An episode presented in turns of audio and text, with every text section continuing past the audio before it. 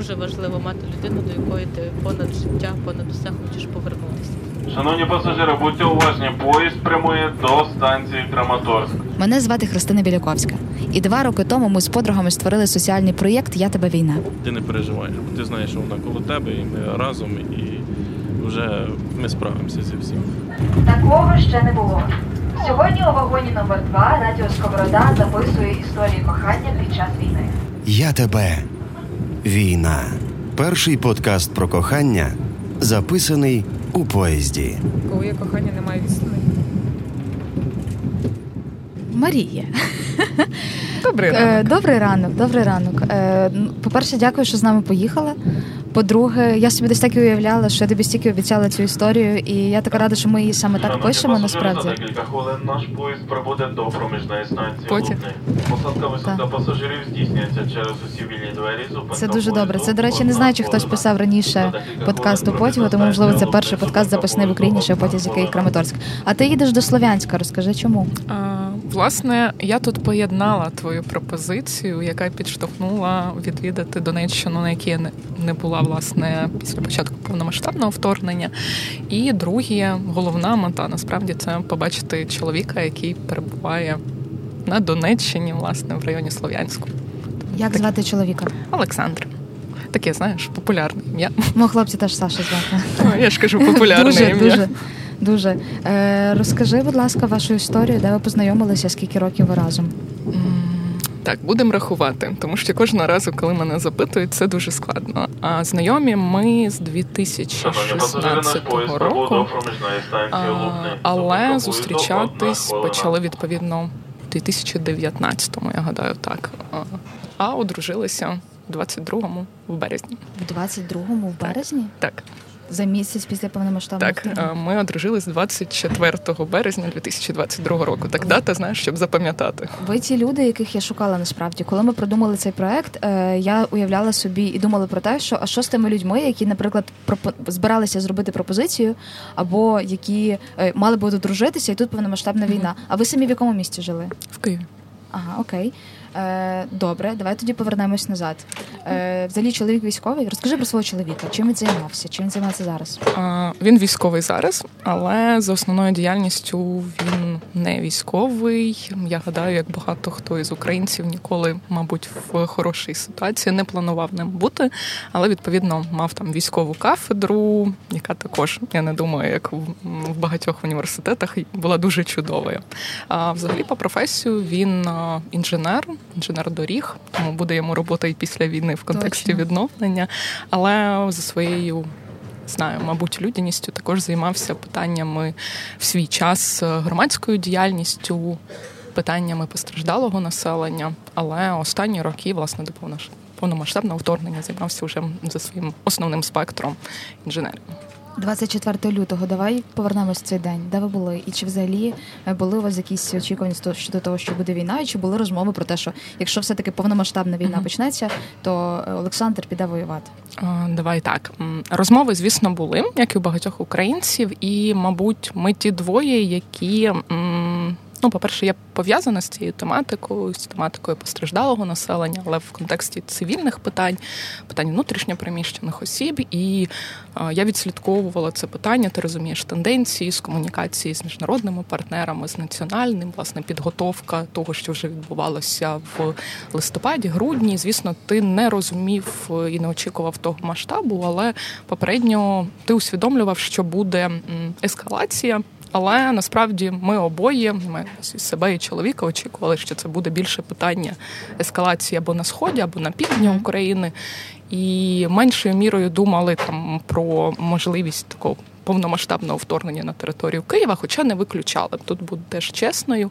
І мій чоловік, власне, той, хто дуже, заобачливо готувався. Він, власне, я теж жартую з приводу цього, що в нього в усіх говорили про тривожний рюкзачок, а в нього була тривожна ліжко, диван, в якому ми насправді якраз 23 лютого він забрав останню це друковану карту Київської області і шляхів в цілому України для того, аби в разі потреби там екстреної евакуації і там неможливості роботи інтернету, GPS, що насправді не варто було виключати, але і дивно, що цього не відбулося. І добре, ми власне 23 лютого він забрав карту, і це те, що було останнє в його списку. І власне 24 лютого ми прокинулись уже маючи фактично там все необхідне від продуктів, закінчуючи там ліхтариками, освітленням, а, гріючим, всім, що потрібно, власне, для виживання в екстремальних умовах. Тому сказати, що 24 лютого нас когось обох здивувало, ні. Але як і для будь-кого це стало неочікувано, mm-hmm. тому що теж треба розуміти, це теж іноземцям ти завжди розповідаєш, що ти як би ти не очікував, війна вона ну дивує, шокує і приводить тебе в певне почуття, яке насправді вже через там, місяці роки ти можеш оцінювати і думати, як ти відреагував, добре чи погано, чи ну в цілому в якому ти стані перебував. Тому 24 лютого ми прокинулись, е, як багато хто. Ми прокинулись 24 лютого, і насправді це теж добре, тому що на превеликий жаль, не в усіх було таке хороше щастя. Ми прокинулись від е, телефонних дзвінків. Яких спершу я не розуміла, хто це дзвонить. Я та людина, яка знаєш, це тобі дзвонять. Це не мені телефон телефонує, але це були батьки. Вони живуть біля Києва, біля аеропорту, і відповідно були тими першими, хто власне почув перші вибухи. Попри те, що ми живемо теж біля іншого аеропорту, але ми дуже добре спимо. Е, добре це чи погано. Ну і власне ми біля Борисполя живете? А, Ні, ми біля Жулян живемо. А, а батьки, батьки відповідно біля Борисполя. Uh-huh. Так а Бориспіль якраз 24 лютого туди перші удари були, так, так, так. як не дивно, жуляни, можливо, і потрапляли, але там достатньо так технічного, мабуть, характеру більше. А, Власне, прикинулось від цього. Чи можу сказати, що відразу було зрозуміло, піде він чи не піде? Зараз можу сказати, що так, це було зрозуміло. Я чудово розуміла, що він не буде осторонь, і після 2014 року, бо тут теж передумова, він сам з Горлівки, з Донецької області, і відповідно в 2014 році він був вимушений виїжджати у зв'язку, зокрема, із своєю, по-перше, і проукраїнською позицією, а друге, і проактивною діяльністю в самому Донецьку, тому що теж така передумова війна у нас почалась у 2014 році, і події, які були в Донецьку, в Луганську, в Криму, вони також є дуже страшними, і просто на превеликий жаль, багато хто навіть з українців не усвідомлює того масштабу, який він тоді був, і uh-huh. до чого uh-huh. це все призвело. І власне я розуміла дійсно, що і про українська позиція, і те розуміння, що він робив в 14-му, в 15-му році, і той масштаб, який відбувається сьогодні, його. Вибір буде однозначним, тобто ти підсвідомо це розумів, і власне 25 лютого він це і озвучив, що він рухається в сторону військомата для того, аби відповідно зареєструватись, пройти всі ці процедури. Uh-huh. Ну і в подальшому бути добровольцем, що власне і сталося через. Декілька днів, бо це теж треба враховувати Київ, лютий, як це все відбувалося, так, хаотично, не хаотично. Здається, це теж можна окремі історії записувати е, з військовими, як відбувалося їхній вступ в Збройні Сили України або в територіальну оборону. Тому, власне, з кінця лютого, мабуть. 26, бо не знаєш, так стираються трішки дні, коли в лютому Чим більше місяці. часу проходить, там більше ти не пам'ятаєш всю Так, цю але власне це от перші дні повномасштабного вторгнення. Він уже долучився, і власне в лютому, на початку березня, був в Києві, обороняючи Київ. Розкажи про свої відчуття в цей момент. А відчуття... Окрім того, що була паніка, окрім того, що в Києві ну не було зрозуміло, що буде далі. Що ти відчувала, розуміючи, що чекай, давай ще зрозумію uh-huh. один момент. Але пропозицію одружитись ти коли отримала? В серпні ще 21-го року. Тобто ми планували одружуватися. Але от з приводу твого питання я не скажу, що це паніка в цілому. Тут теж така от передумова, треба знати мене, і я дуже рідко піддаюсь панічним там атакам, приступам і такій реакції, що робити. Тобто це не мій варіант, і в тому числі і війна не є виключенням. Тому і в моєму випадку, випадку чоловіка це був е, такий ранок 24 лютого у зібраному форматі, коли ти випив каву, е, спакував речі, відслідковував далі, що відбувається. Тому воно, в принципі, ось це такий спокій певною мірою, збалансованість і розуміння, що треба відслідковувати, коригувати дії, відповідно до них діяти. Мені здається, от все повномасштабне вторгнення і до сьогодні воно так і прослідковується. А з приводу пропозиції, ми він її зробив і ще, хоча це не виключає, що жінки не можуть робити.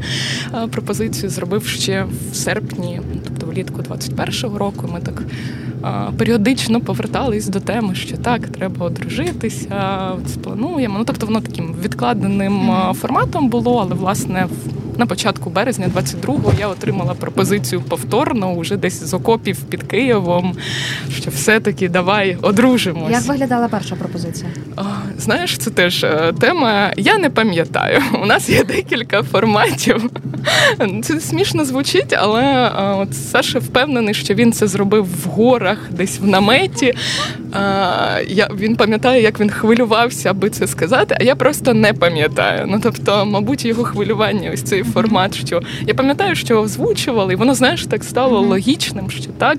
Пропозиція зроблена, поїхали, вибирали каблучку, але такого моменту, як там піднялись на повітряну кулю чи десь там, ні. Хоча в його сприйнятті уяві це було в горах, красиво, в наметі. Тому буду розповідати цю історію. Це було в горах, в наметі, красиво, на вершині. Друга пропозиція, коли вона була як. А друга, власне, в березні по телефону, тому що ми тоді спілкувалися, ну мали змогу спілкуватися тільки телефоном, бо я залишалась в Києві, але відповідно в себе вдома, в теплій квартирці, в той час, коли він був десь на окраїнах Києва, де точились бої. Або не точились, або періодично, і власне по телефону мені теж розповідає, що я от дивився, дивився, думав, думав, вирішив набрати і запропонувати ще раз, що давай. Я тебе дуже кохаю і хочу, щоб ми все-таки одружились зараз. І, власне, тому як тільки була перша. Ти розплакала чи ні? О, я не пам'ятаю, щоб я плакала. Тобто це був дуже трепетно, неочікувано, але ну, сліз я не пам'ятаю теж така ну, ти знаєш, не похибка. та людина, яка ну так. mm Тобто, це щоб мене довести до сліз, це теж чоловік жартує, що тебе можна довести до сліз, показавши фільм про юристів, де несправедливість. Ну і власне це той момент, де от він плаче від е, тваринок, хоча теж я від тваринок наш природи, mm-hmm. такого фокуса мене розчулює і до сліз. Але ну не така людина, яка прям дуже е, емоційно реагуючи на певну ситуацію, я буду mm-hmm. плакати. Не мій формат. Хоча, можливо, це з психологом треба додатково пропрацювати. Але таке я не знаю. Я не зустрічала останнім часом. Це просто в топ людину, яка би не сказала: е, ну це мені треба пропрацювати, або я це вже пропрацювала. Боже мій, чому ми всі так хочемо все це пропрацьовувати? Знаєш, це настільки е, може це ок? Ну я теж наприклад, я думаю, рідко так плачу. це може бути ок. Чому ні? Просто мені здається, тут теж можна покопатись і якраз дійти фінально, аби чітко стверджувати, що так, це нормально. Моя реакція психіки ось така, і я попередньо думаю, що так. Я тебе війна. Перший подкаст про кохання записаний у поїзді. Я в Тіктоці, е, оскільки Тікток е, найкраще джерело інформації в наш час, бачила думку про те, що насправді нічого пропрацювати неможливо. І все це ти просто кажеш собі, типу, як мантру для того, щоб uh-huh. я це вже попрацювала з психологом, все нормально. Але як тільки знову це з'явиться, тебе це тригерне, і ти знову шкода, що це не прямий ефір. Боже, так скучила за прямим ефіром. Добре, їдемо далі до історії кохання вашої. Так, окей, ти сказала так. Так. Що далі? Е- і далі, власне, при першій змозі, як тільки ну, ну плюс-мінус це голосно звучить, стабілізувалася ситуація в Києві. Йому власне дали а, можливість а, там відлучитись на декілька днів. Ми одружились. Ми планували це зробити 23 березня і власне домовлялись з Радсом. А теж треба знаєш похибку на березень 22-го року, коли в Києві нічого не працює. Працюють тільки окремі ем, радси, де можна зареєструвати будь-які взагалі акти цивільного стану. На той момент мені здається, на правому березі, де ми знаходились, працювало всього лише два. І то мені теж знаєш, забавно це згадувати кожного разу. Оболонський, десь на виїзді з Києва, де теж тривають всі Так, там так, а, так. поруч бої, і Солом'янський також на виїзді з Києва. Він де також тривають недалечко бої, і навіть самі працівниці РАЦУ вони жартували, що якщо ви сюди добиралитесь, то це вам дійсно важливо. І власне ми збиралися, як я вже сказала, 23-го одружуватись, але тоді був обстріл, і власне пошкодилась будівля самого РАЦУ. І ми не змогли так, так. Туди якісь ну п- А поруч. як ви сконтактувалися? Це ж тоді було. Вони були на роботі, ці жінки, які Е. оце кажуть, е, е, можете поцілуватись?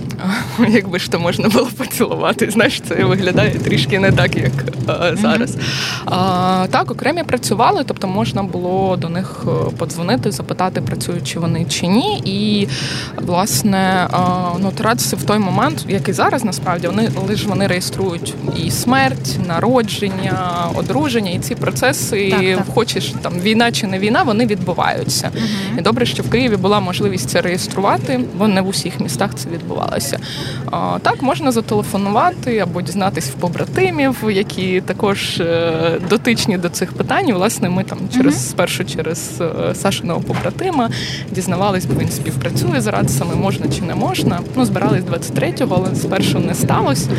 А, ну, здається, шибки просто повибивало. Тобто нічого такого серйозного, але вони припинили на той момент е, роботу. Ну і власне 23-го ми думали це організувати, запросити друзів, які були в Києві, там е, волонтерів, з якими я на той момент е, співпрацювала. І ми е, трансляцію тим, хто не в Києві, а виїхав зробити. Знаєш, щоб було так затишненько, бо власне ну все рівно люди в 23 березня, в квітні хотілося певного переключення від постійних новин і там одруження. Але це просто- був якраз пік всього, Так, що так. відбувалось на Київщині. Так, якраз так. це Буча, Гостомель. Це ж Ну, ось так трапилось. Знаєш, воно теж е, з часом ти відслідковуєш такі в хронометражі тих подій, які відбувались, і ти якраз дивуєшся тому моменту, що тут відбуваються е, катування, вбивства, а буквально за ну скільки кілометрів? кілометрів. Це 5 Так, так. кілометрів. Ти одружуєшся. Так, це не виглядає як весілля в 20-му році, де 150 друзів, феєрверки і все інше. Це зовсім не так, але це все рівно певний момент е, такий важливий в житті для, е, для людей. Тому цей контраст він ну дійсно дивує. І з плином часу, мабуть, ти ще більше фокусуєшся на тому, як яке життя ось таке. а розкажи, різне. розкажи, як це виглядало взагалі. А, Чому ти була вдягнена? Де ви зустрілися? Хто був з вами? Максимально Ми були самі, а, тому що якраз як я говорила, ми 23-го планували, що там будуть друзі близькі, хто в Києві, їх е, там координували, але не вийшло, скасували. І 24-го ми вирішили їхати а, самі. Чи е, я дуже добре знаєш, пам'ятаю, виїжджаючи з дому, це ж ще по Києву всі блокпости. А, чоловік е, або майбутній чоловік на той момент е, він в військовій формі. На кожному блокпості нас зупиняють, перевіряють усі військові, є чи немає зброї. Власне, окей, ти добираєшся нарешті до цього рацу. На той момент це не було що офіційна реєстрація всередині. Це власне реєстрація на вході до будівлі, де був просто стіл, були працівниці, які в одній черзі приймали заяви на реєстрацію шлюбу, на реєстрацію народження, на реєстрацію смерті. Тобто ти бачиш весь спектр подій, і це також на той момент, ну і сьогодні насправді показує наскільки різноманітне наше життя. І власне все дуже просто було, тому що забрали твої документи, запитали, змінюєте чи не змінюєте прізвище, підтвердили мою позицію не змінювати, бо не факт, що ти зміниш документи найближчим часом, а норми ніхто не виключав. А, Забрали документи, і насправді я дуже з теплом зараз згадую жінок-працівниць, які були в раці, тому що а, вони намагалися створити дійсно ось цю там урочисту атмосферу. Щонайменше своїми словами, готовністю пожартувати, готовністю Мгм. підтримати, тому що знову ж таки це було дуже технічно в тих умовах, які були. Просто підписи в журналі, видача свідоцтва, але теж на наші жарти, що а де ж там так або ні. І от якраз вони жартували, що ну ви ж доїхали, і значить, це точно так. Якби було не так, ви б тут е, не стояли, і ми б з вами не говорили. Ми ще жартували, що треба вам привезти там конфеті, аби мінімально ви там реєструючи когось Ну, іще. Бо у нас паралельно ще ну. Ми реєстрували шлюб і також пара військових, як я розумію, бо вони обоє були тоді в, військовій формі, також реєстрували а, своє одруження. І от їм конфеті зайвим би не було а, довести, але так і не змогли. Щось там наступне було. Тому воно так з одного боку технічно, з іншого люди, які знаходились, вони а, дуже класно реагували, підтримували, жартували.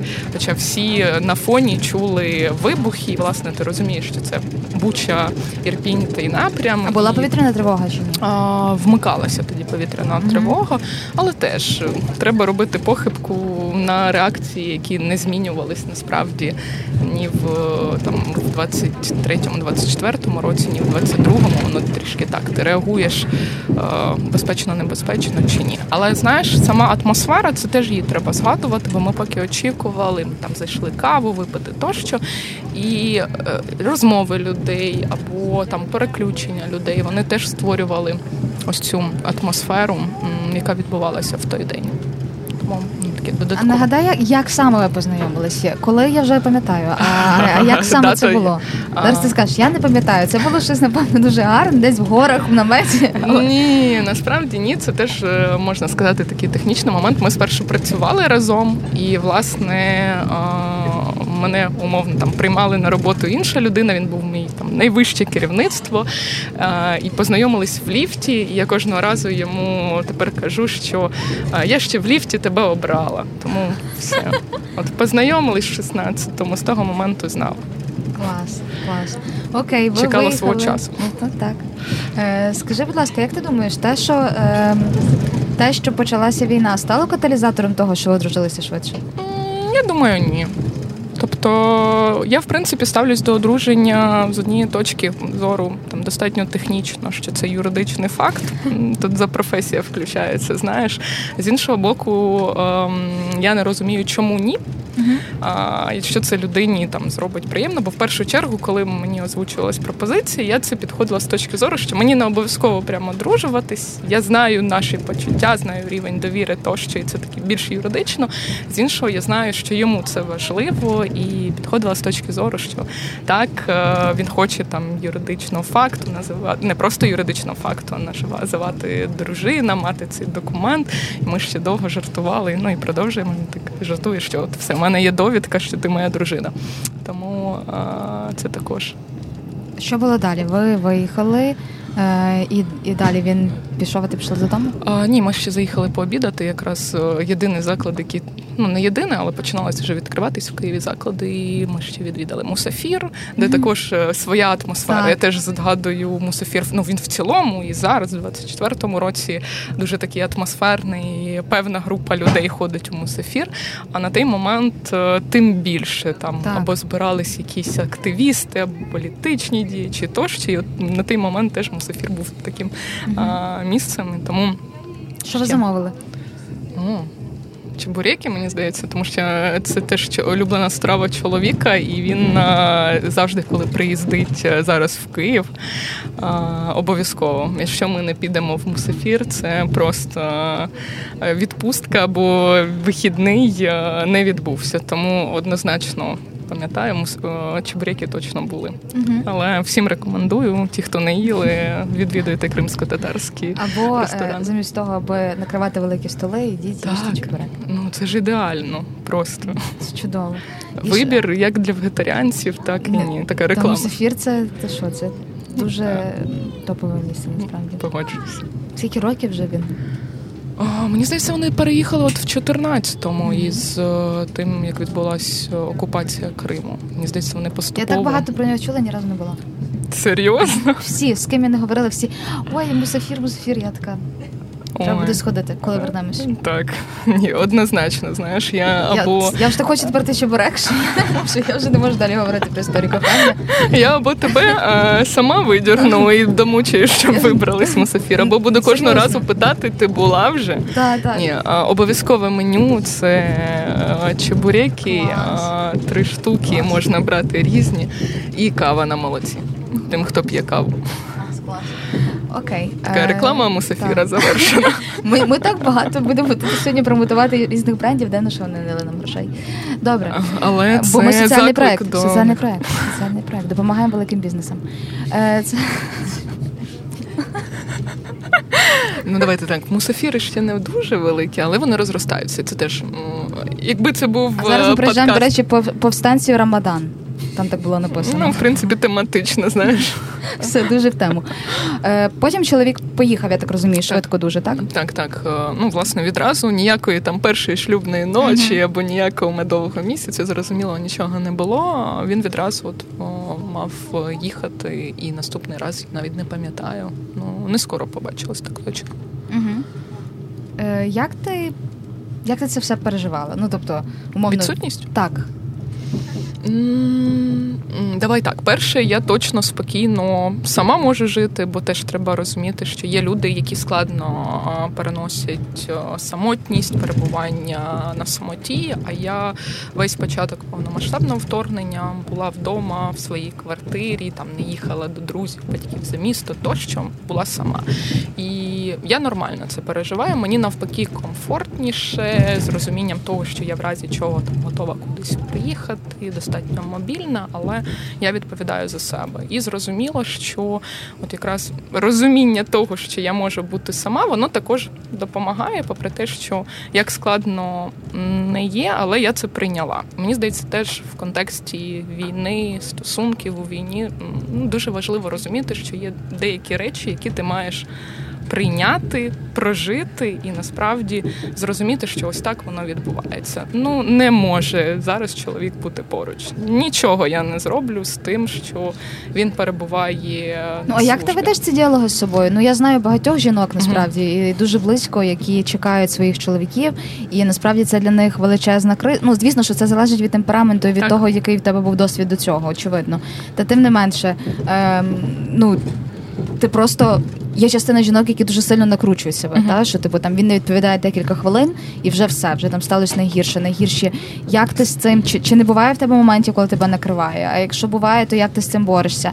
Якщо е, все таки не буває, бо вже я так розумію, що е, відповідь ближче до не буває. Я ж кажу. Про що ця історія? Скажи.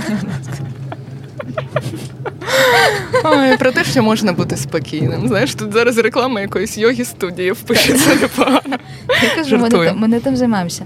Ну все одно, то, може це захисний механізм? Ем, Ну, давай так. Певною мірою, звісно, може бути і захисний механізм.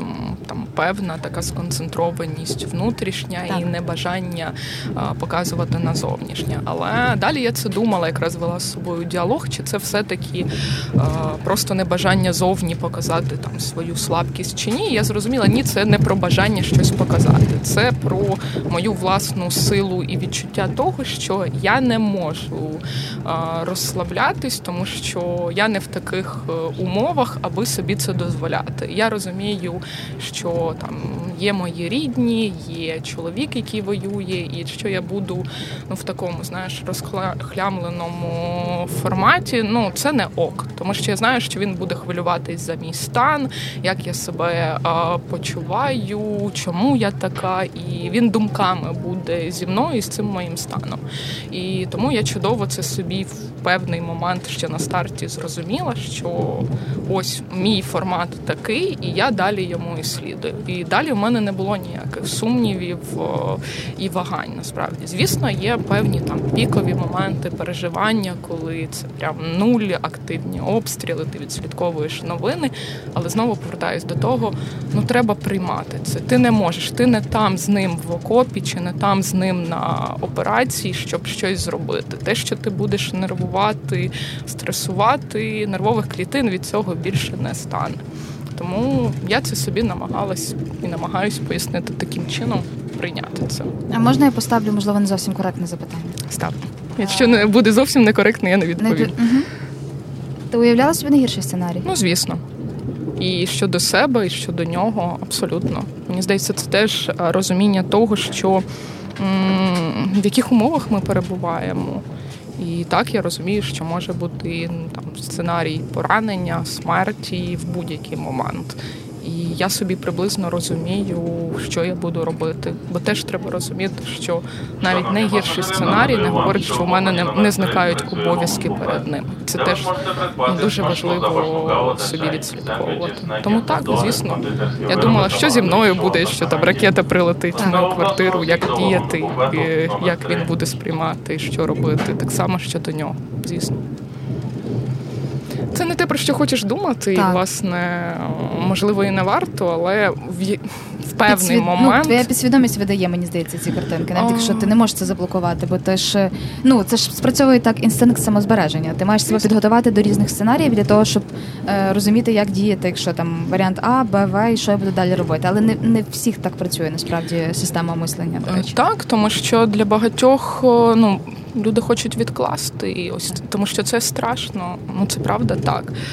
Але я повертаюсь до того, в яких реаліях ми живемо, і, мабуть, важливості от сприйняти, що ти не можеш контролювати деякі речі. Бо знаєш, я минулих вихідних е, зустрічалася з подругою, яка е, розповідала, що вона от є там знайомий, який військовий, він не говорить, де він знаходиться. І він е, і вона постійно говорила, що от мені важливо, щоб він сказав, де що робити, як забрати. Я говорю, ну ні. Так не працює. Якщо він не говорить цю інформацію, але говорить про те, що в разі чого, от в разі чого і буде, і тобі не треба знати весь додатковий супровідний бекграунд того, що відбувається. В момент, якщо така подія станеться, буде А, Б, В, і ти це зробиш. І не треба в сидячи вдома ввечері, дивлячись телевізор, там програму, знову повертатись до цього і прокручувати. Ось ця опційність буде. І зайвим ну не варто цим займатися. Тому і знаєш, я не дуже часто про це думаю, бо я в якийсь момент, як вже говорила, це собі пропрацювала, зрозуміла, як я буду реагувати, який буде алгоритм моїх дій, кому я там зателефоную. Я розумію, як це буде. Ну і все. Навіщо мені далі в цьому пор- порпатись? Я готова. У мене з'явилося два запитання. Перше, е, зараз дуже е, популярні групи підтримки жінок, Мгм. які чекають. Є дуже багато крутих ініціатив у різних містах України. Ти користуєшся такими штуками? Ні, але насправді, якщо людям, жінкам, чоловікам, які чекають, потрібно це, потрібно саме спілкування, то так. Чому мені ні, чому я не користуюсь? Тому що е, з моєю такою достатньо уже злагодженою позицією з розумінням мені складно прийти в е, коло спілкування, які е, більш ну не те, що хаотично, більш там експресивно це переживають. І з одного боку, можливо, мій ось цей спокій, моє ставлення, воно нашкодить іншим, і інша там жінка або чоловік будуть сприймати, а чому я не так, невже я неправильно. А з іншого боку, ну це також вплив на мене, певні емоції, які нас також оточують, але ти так намагаєшся себе захистити зайве. Хоча я з багатьма жінками, які тако і чоловіками, які чекають, спілкуюсь і в індивідуальному порядку. І мені це здається більш, знаєш, таким е, ну те, що ефективним, мені цей формат більш імпонує, коли ти маєш можливість проговорити з жінкою, яка також очікує на свого чоловіка, яка має свій досвід, своє ставлення. Це дуже допомагає, тому що. Оточення, ситуація, яка навколо перебуває, погляди людей, ставлення людей, воно дуже і дуже різне, і на превеликий жаль, дуже часто воно може не співпадати з твоїм, і це буде завдавати тобі дуже багато болю. І тут також знаєш, я певною мірою таким допомагаю терапевтичну От я функцію. хотіла сказати, може в цьому випадку просто ти стаєш людиною, яка швидше допомагає іншій взяти себе в руки, ніж людиною, яка рефлексує якісь свої Можливо, але знаєш, це ж взаємний процес. Так, Мені так. допомагає чути переживання людей, подумати над своїми, і я дійсно ну я непоганий слухач, мені так здається, і воно взаємно допомагає. Але це дуже важливо. Тому тут такий заклик жінкам не боятись насправді виходити на зв'язок. Можна мені написати я з задоволенням вийду там на каву, чай проговорити. Тому що ну це дійсно важливо розділити ті болі, те. Е- те переживання, яке є, або хвилювання, які відбуваються навколо в суспільстві, тому що ми наскільки маємо зараз різні досвіди, які дуже складно там охопити, зрозуміти, але треба це намагатися робити, і в кожного свій. Тому Я тебе війна з Христиною Біляковською. Давай поговоримо про любов. Як вам вдається е, два роки вже на відстані? Як часто Олександр приїжджає взагалі?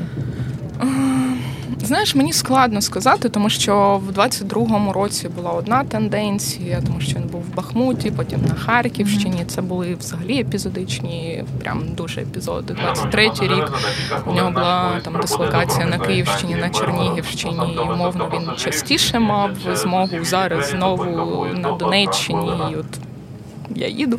Тому це дуже такі епізодичні моменти, там день, два, три.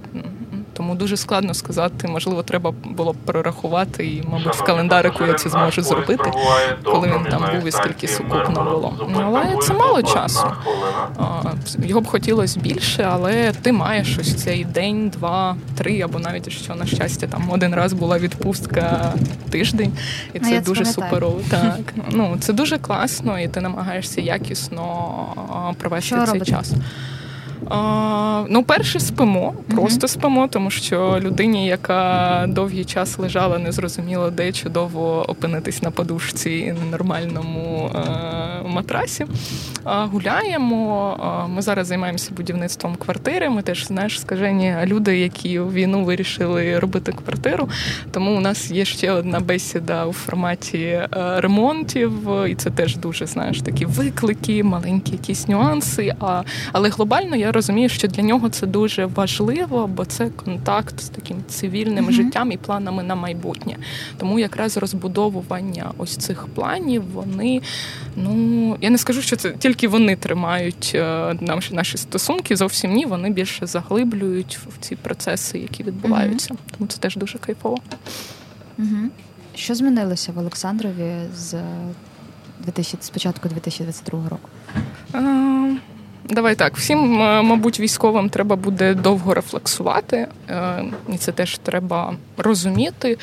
Е, Ну, більш нервово, більш, е, ну, більш складно, тому що те, що ти бачив, е, де ти був, з ким ти був, що ти робив, воно дуже суттєво впливає. Розказує багато тобі? А, ні, у нього якраз позиція в тому, що війна має залишатись за дверима дому сім'ї, тобто це дуже невеликі епізоди. Тобто я розумію, де він перебував, які події, але які переживання. Але просто я теж знаю, що є дехто іде прям в глибину, я все розповім детально, що було в цей момент. Ні, в нього інший підхід, і це, мабуть, і йому допомагає. Е, Ну і в тому числі от такий вибір я не буду йому там приходити казати ні, розкажи мені, що ж там було. Але епізодично, знаєш, воно з'являється. Тобто ти йдеш по Києву, гуляєш вулицею, там е, летить вертоліт патрульний, і там починається розповідь, що ось як було в Бахмуті, коли там відповідно винищувачі летіли. Тобто воно з'являється епізодами, і я це дуже добре розумію, що. А, наступні роки, а вже після завершення там бойових дій, оці епізоди вони будуть з'являтися. Йому буде спокійніше розповідати про це. Бо до цього теж потрібно дійти до моменту, коли ти готовий ділитися своїми переживаннями. Він теж достатньо непогано рефлексує собі, тому а, мені здається, впорається. А Тут ви за вірю. Темпераментами різні чи однакові? Мені складно сказати. Ну він більш такий. З одного боку більш закритіший, з іншого більш активніший. Це знаєш, от я розділяю. Є люди, які заходячи в супермаркет і не знаючи, де знаходиться щось на полиці, йдуть до консультанта. Є ті, Так. які намагаються знайти самі. Так, Так. от я людина, яка намагається знайти сама, Так. і тільки в останню чергу піде до консультанта. Він людина, яка ось так, консультанта, типу, а, давайте мені, от і всіх прокомунікуємо, теж жартуємо. А, він от якраз згадуючи будівництво квартири, це теж м, дуже багато чого показує. І наш е, вже хто це? Брат, ой, чоловік сестри. Вони були разом в торговому, ну в звичайному там ремонтному магазині, і він розповідає історію, що от він теж заходить, там просто купує собі, пошукає. От uh заходить Саша, вже один консультант, другий консультант з ними. Тут вже натовп консультантів ходять, йому там замовлення збирають. Ну тобто він такий uh по темпераменту. Але, мабуть, сходимось у певних якраз таких там аналітичних підходах в сприйнятті. uh І мені здається, в цілому в стосунках ми ніби маємо бути. Різними, але якщо немає ось цього фундаменту, бази, що поєднує, це дуже складно буде. А тут співпало, тому це дуже радує.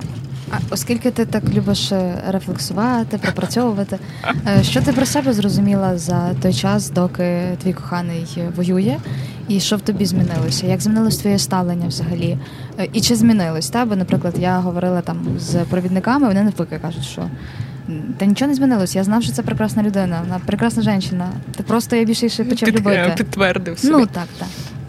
Я теж не скажу, що прям якісь фундаментальні зміни стало прозріння, ні. Бо знову ж таки, я повертаюсь до свого фідбекграунду і того, що я 10 років. Ну, вже 10 років фактично працювала з війною, з наслідками її, точніше, і я впевнено, знаєш, поетапно рефлексувала питання того, що там внутрішньо переміщені особи переживають, але не маючи цього досвіду, як я буду ставитись. Тобто я це пропрацьовувала ще попередні роки, але дійсно є речі, які ти просто собі утвердив. Ти зрозумів, що ну так я була абсолютно там права, і те, як я це бачила, воно так і є. Є речі, які ти просто собі відсіяв. І, мабуть, ось цей момент, що ти готовий чітко говорити, що тобі подобається, що ні, що відсіювати, це також надбання уже повномасштабного вторгнення, коли ти не бажаєш витрачати час. І теж мій чоловік говорить, що будучи там на нулі, він чітко розумів, що у мене є час от сьогодні і зараз. І він намагається це по своєму життю от постійно керувати. Що я не знаю, що буде завтра. А так я будую свої плани, але важливо зрозуміти, що що я можу зробити, що сьогодні можу поїхати в потязі Київ Краматорськ. Бо мені от е, Христина написала, чому б і ні? Ну вільна субота, поїхали. Тобто треба діяти і робити. І ось це я не скажу, що я завжди там просто лежала на дивані, боялась, ні, але це також стимулювало і можеш стверджувати, що цей період говорить, що треба не відмовлятися, погоджуватись, і воно призведе до чогось класного. А не призведе окей. Таке життя, воно різне. Зазвичай у пар є різні ритуали, якісь такі спільні речі, які вони роблять разом, які стосуються тільки їх, та як вони найбільше люблять проводити час. Ем, Якщо є як щось таке, що ви любили разом робити до повномасштабного вторгнення, і намагаєтеся це робити, коли він приїжджає, наприклад, поділися цим, будь ласка. Ну давай так. Ми завжди любили е, готувати. Тобто це теж певною мірою ритуал проведення часу, бо в моїй е, сім'ї там е, стосунках мого тата і мами у них не було такого, що вони готували разом. Готувала мама.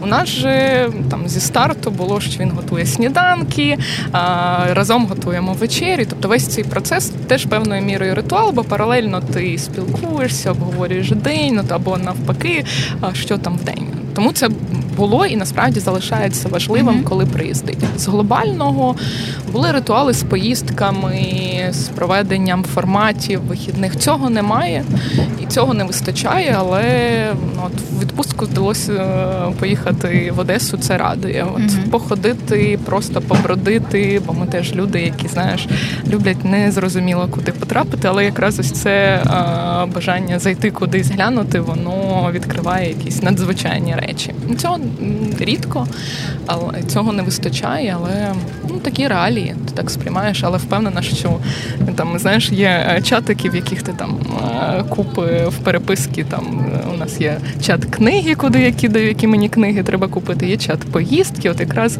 є плани, які будуть на після, і це теж радує. Стане ти казала про те, що ти казала своєму чоловікові, що я тебе ще обрала в ліфті. uh А чому ти його обрала? Що стало критерієм, будемо говорити вже дуже серйозно, е, правозахисними цими словами? Е, чому, чим, чим, чим, чим, чим твій чоловік для тебе найкраще? Що стало для тебе критерієм вибору його? А можливо, це було ну дивись, така цікава річ. Е, Я, до речі, недавно читала статтю е, в The Economist або Ну, я знаю про яку ти статтю, я просто Знаєш, про неї про яку? подумала так. Коли ти е, запитання почала формулювати, я думаю, угу. Ми читаємо однакові ці медіа. Ось, вже забула, що хотіла сказати. Ну, anyway. Так от, буває таке, що ти з першого погляду начебто закохуєшся, та і все. І ти, ти не, не аналізуєш, типу, є ж. Ти читала е, мислення швидке і повільне? То ти закохалася в свого чоловіка системою 1 чи системою 2? думаю, системою один. Угу. Емоційною. Так, знаєш, це перше емоційне, що ось ну, ти бачиш людину, і, і знаєш, у мене декілька разів в житті так траплялось, що ти навіть окей, не декілька. Я зазвичай бачу людину, розумію, е, якось підсвідомо підходить по темпераменту, просто от по поведінці. І декілька разів у житті так було от з найкращою подругою, їй вітання. Я впевнена, вона послухає, що ти побачив людину, і ти розумієш, що окей, це прям, прям воно так. І ти хочеш чи не хочеш, там відразу чи пізніше, ви як якось так знову поєднаєтесь, поєднаєтесь. І другий раз було з ним. І тут просто інший формат, бо там ти розумієш, що ну так, мабуть, подруга. А тут о, ну окей, непоганий хлопець. Ну воно власне таким інстинктивно було. Але тут же ще питання, я згадувала, що працювали разом керівником, і воно відповідно. Ну, я дотримувалась принципу, що і дотримуюсь, е, що на роботі не зустрічаємося, і в нього також. Але згодом там він пішов, і якимось чином воно знову вийшло, познайомилось. Ну і так пішло. Ну, Якось це ж так працює завжди. Коли ти кажеш ніколи, от цього ніколи не буде. Три дні. Ні, ну тут ми довго протримались, розумієш. Так, з 16 по 19 рік. І знаєш, З 16 по 19 рік. Ну так, він просто потім пішов з роботи, і певний навіть рік взагалі не спілкувались, потім знову почали. Ну, ну якось так виходило. Мгм. Тобто до 19-го я не можу сказати. Так, а то які критерії були, значить? З приводу критеріїв, мабуть, це стабільність в тому плані і психологічна стабільність, бо це дуже важливо. Емоційність достатньо можливо, готовність виражати те, що ти думаєш. І я власне ну бачила, що він готовий а, чітко говорити там про його плани, як він це сприймає. Ну це теж знаєш, насправді це якості здорової людини, яка а, готова виражати те, що думає, і чітко формулювати це. І певною мірою аналітичність, бо мені теж дуже важливо, наскільки людина там аналізує інформацію, сприймає. Ну не буде мені цікаво з іншою людиною. Ну, не знаю, смі... е, смішить мене. Це теж дуже важливо. Без цього не можна. Знаєш, людина, яка в моєму оточенні знає анекдоти. А, і от, Смішні. Смішні. Так, і смішні анекдоти. І ми завжди жартуємо, що от наш друг Сергій Ліпко, який стендапер, він теж постійно говорить, що а, типу, от він на стендапи пише, а люди, які з ним служать або там служились, е, значно смішніше, бо вони анекдоти знають. Ну, власне, так, е, ну прикольно смішить. І це дуже весело. Ну і надійність насправді. Це теж про впевненість у стосунках, що є людина, яка тебе зрозуміє, підтримає і. Власне, ну це підтверджується і в умовах війни, і в умовах там персональних переживань, і, зокрема, не знаю, чи ми проговорювали, ми втратили дитину минулого року. Це теж е, ну, чергове підтвердження того, що ну ти впевнений в людині, в її реакції, і ти знаєш, що ви проживете. Я це. дуже співчуваю. Я тебе війна. На радіо Сковорода. Я би хотіла ще запитати, насправді, ну оскільки е, ти людина серйозна до всього підходиш з холодним розумом, як ми вже зрозуміли. Є така штука кохання і любов. Ну і взагалі дивись, чим мені подобається ця тема, що е, скільки би ти про неї не говорив, ти ніколи не дійдеш до якогось єдиного єдиного правильного рішення. Ну тобто, але зазвичай як кажуть, що кохання там умовно живе там певний час. Хтось каже 100 днів, коли Мгм. всі гормони працюють. Фредерік Бехбедар казав 3 роки, хтось там каже ще скількись, а потім ніби що справжнє кохання, любов з'являється через деякий час, коли ти умовно всі твої емоції, гормони заспокоюються, і тоді Мгм. ти реально бачиш людину, яка перед тобою. Ну і це make sense. Це не треба коментувати, бо це в принципі біологія людини така. От, але тим не менше, ем, от в який момент від оцього твого такого І чи було це? А знаєш, а я в контексті кохання і любов завжди проговорюю, що а, ну для мене кохання є. От кохання Так. до чоловіка, а любов це до України, умовно, якщо порівнювати. Бо типу, любов, О. я тебе можу любити, подругу Я любити, так, тваринок. Ну, типу, ну клас, любов. А кохання може бути ну в моєму випадку до однієї людини, можливо, в когось там до декількох протягом Так. життя. Тому я не скажу знову ж таки, що у мене ну звісно, як у будь-якої Так. людини, яка має гормональний фон, є от Так, е, так, так. вау, захват, але не знаю. Мені здається, з самого початку розуміла. Або спочатку подорожей наших спільних, бо я теж та людина, яка говорить, що в подорожах можна дійсно побачити людину. Навіть подорожуючи за місто, тут не обов'язково їхати кудись за кордон, у відпустку далеко, і що ви зараз в стосунках можете просто поїхати за місто і подивитись, як людина себе поводить. Мабуть, з подорожі ти розумієш, що так, ну все, кохай, Клас. клас підходить. Однаково е, мислимо, можемо їхати е, подорожувати, і це чудово. Ну тоді виходить, що тільки, е, тільки українці і українки мають різний вид любові. Так. Так, знаєш, мені це дуже подобалось, бо я пам'ятаю теж, ну коли з іноземцями спілкуєшся, якісь там табора, поїздки, і от декілька разів якось траплялось, що ти заводив е, тему, що там лав, е, як значення, і потім ти розповідаєш, а в Україні є два слова любити і кохати. От. I love Ukraine, but I love him, I don't know. Ну, типу, ну нема слова підібрати. І ти намагаєшся пояснити. Можливо, в деяких ще мовах таке є такий поділ або взагалі відношення, але мені здається, це теж якась певна українців перевага, що ми можемо зрозуміти розділяти. Треба е, запитати ще філологів, можливо, вивчали це питання. Бо я знаю, там в японців дуже багато слів, які різні стани описують. Бо це наші брати і сестри. Так, не от тут згодна. Як не дивно, японці дуже близькі українцям. Так. Ну це тема іншого подкасту. От, е, From the people of Japan. Якщо б десь ми не поговорили про японців, це було б не мій проект. Типу просто Але тут зазначимо, я це сказала. Ну, От скажи, бо, японці це прекрасні люди, the best people ever. Окей. Ем, на завершення у нас тут є такі серця, витягай будь-яке. І Захов... з іншого боку одне. є ем, речення, яке треба продовжити, Мгм. залежно від того, що там звучить, або ти це просто нам озвучиш, або ти це скажеш своєму коханому, і він це послухає. Е, Я думаю, я озвучу і от за декілька годин скажу йому, коли побачуся ще. А, коли я думаю про тебе, я хочу бути поруч.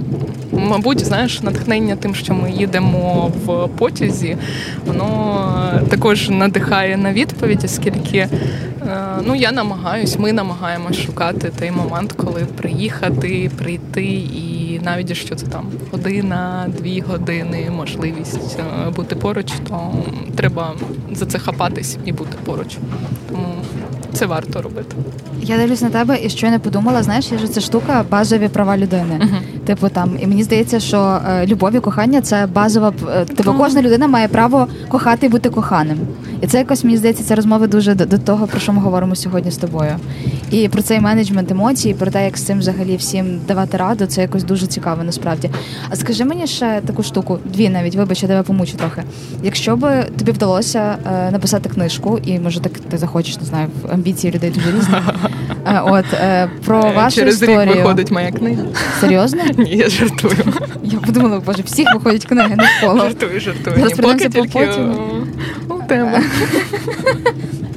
Нарешті почали піарити книжку. Так, так. Е, Е, от. Зустрічайте зовсім скоро. На полицях книгарень. Е, так, е, а що я казала? Так от, якщо би ти написала книжку, відкриваємо першу, першу сторінку, і знаєш, там зазвичай є оця фразочка Кому? влучна. Мгм. Або А, кому, якщо ти хочеш кому, можеш сказати кому. Просто подумала про кому. Епіграф такий. Що б там було написано?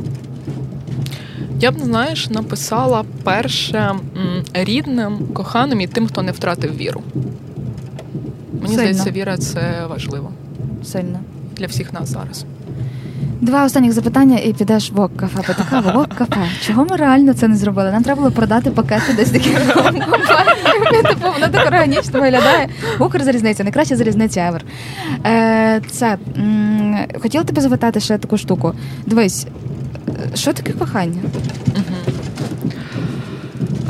Знаєш, над цим, е, мабуть, багато століть філософи мучаються, різні люди, які е, займаються глибиною цим питанням, але й можу сказати тільки про себе. Мабуть, це в першу міру про відчуття і про готовність, про різний спектр відчуттів. Тут уже кожен нехай собі сам вибирає, що потрібно, бо ми всі індивідуальні.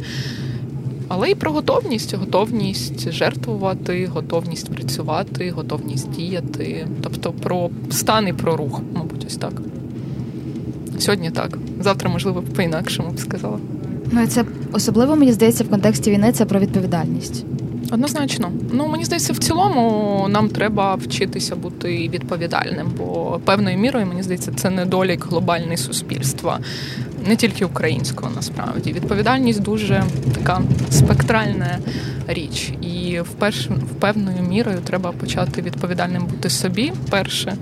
Ну, бо все йде від нас. А далі стосунки, взаємодії з друзями, близькими, батьками, вчитись відповідальності. І останнє. The last but not least. Ми без англійських фраз теж не можемо. У нас є японці є англійські фрази. Ем, якщо б зараз уявити жінку або чоловіка, бо ми дуже гендерно збалансовані. Ем, ось, е, яка чекає зараз теж е, військовослужбовиця або військовослужбовця так, з війни. Ем, уяви собі, що вона слухає цей подкаст зараз. Просто уяви, от вона сидить вдома, або він. Вона або він і слухає е, цю розмову. І що би ти хотіла, найголовніше, щоб ця людина зрозуміла для себе і от відключила там. Я уявляю, що ця людина слухає подкаст ввечері перед сном, і от вона з цією думкою засинає. І вранці прокидається. Що би ти хотіла сказати? Можливо, це буде підтримка, можливо, це буде якийсь твій інсайт, який би ти хотіла нести людям далі. Так? Перше, мабуть, давайте бути готовими. Готовими знову ж таки, я б використаю повторно в різному спектрі, готовими діяти, готовими реагувати, готовими бути, готовими допомагати і а, бути приймати. Знаєш, приймати, намагатись прийняти те, в яких ми умовах знаходимось, те, що нас чекає, але повертаємося до попереднього стану е, сказаного діяти. Тому тут поєднання всього. Давайте діяти, але і приймати. Воно ніби суперечить один одному, але подумайте над цим. І любити. Ні, однозначно. Кохати, любити це безумовно те, що важливо. А Підтримувати. якщо щось вам піде не так, то ми дамо твої контакти, ти як правозахисниця, поясниш про базові права людини. Домовились. Е, дякую. Це була дуже гарна розмова і дуже така інша, якої в нас не було, в принципі, і історія теж. І якщо ти хочеш ще щось сказати зараз або вже потім хіба. Дякую, а потім. А Ні, насправді дякую всім, дякую всім, хто слухає, дякую, хто вірить, і ті, хто поруч. Будьте Слов'янську поруч привіт передавай. Так, слов'янську однозначно привіт. From Київ Вислав. Дякую. Дякую. Дуже важливо мати людину, до якої ти понад життя, понад усе хочеш повернутися.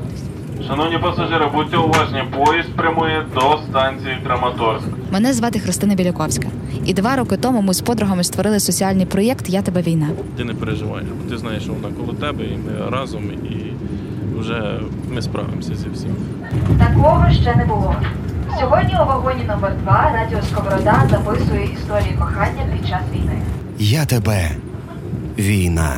Перший подкаст про кохання записаний у поїзді.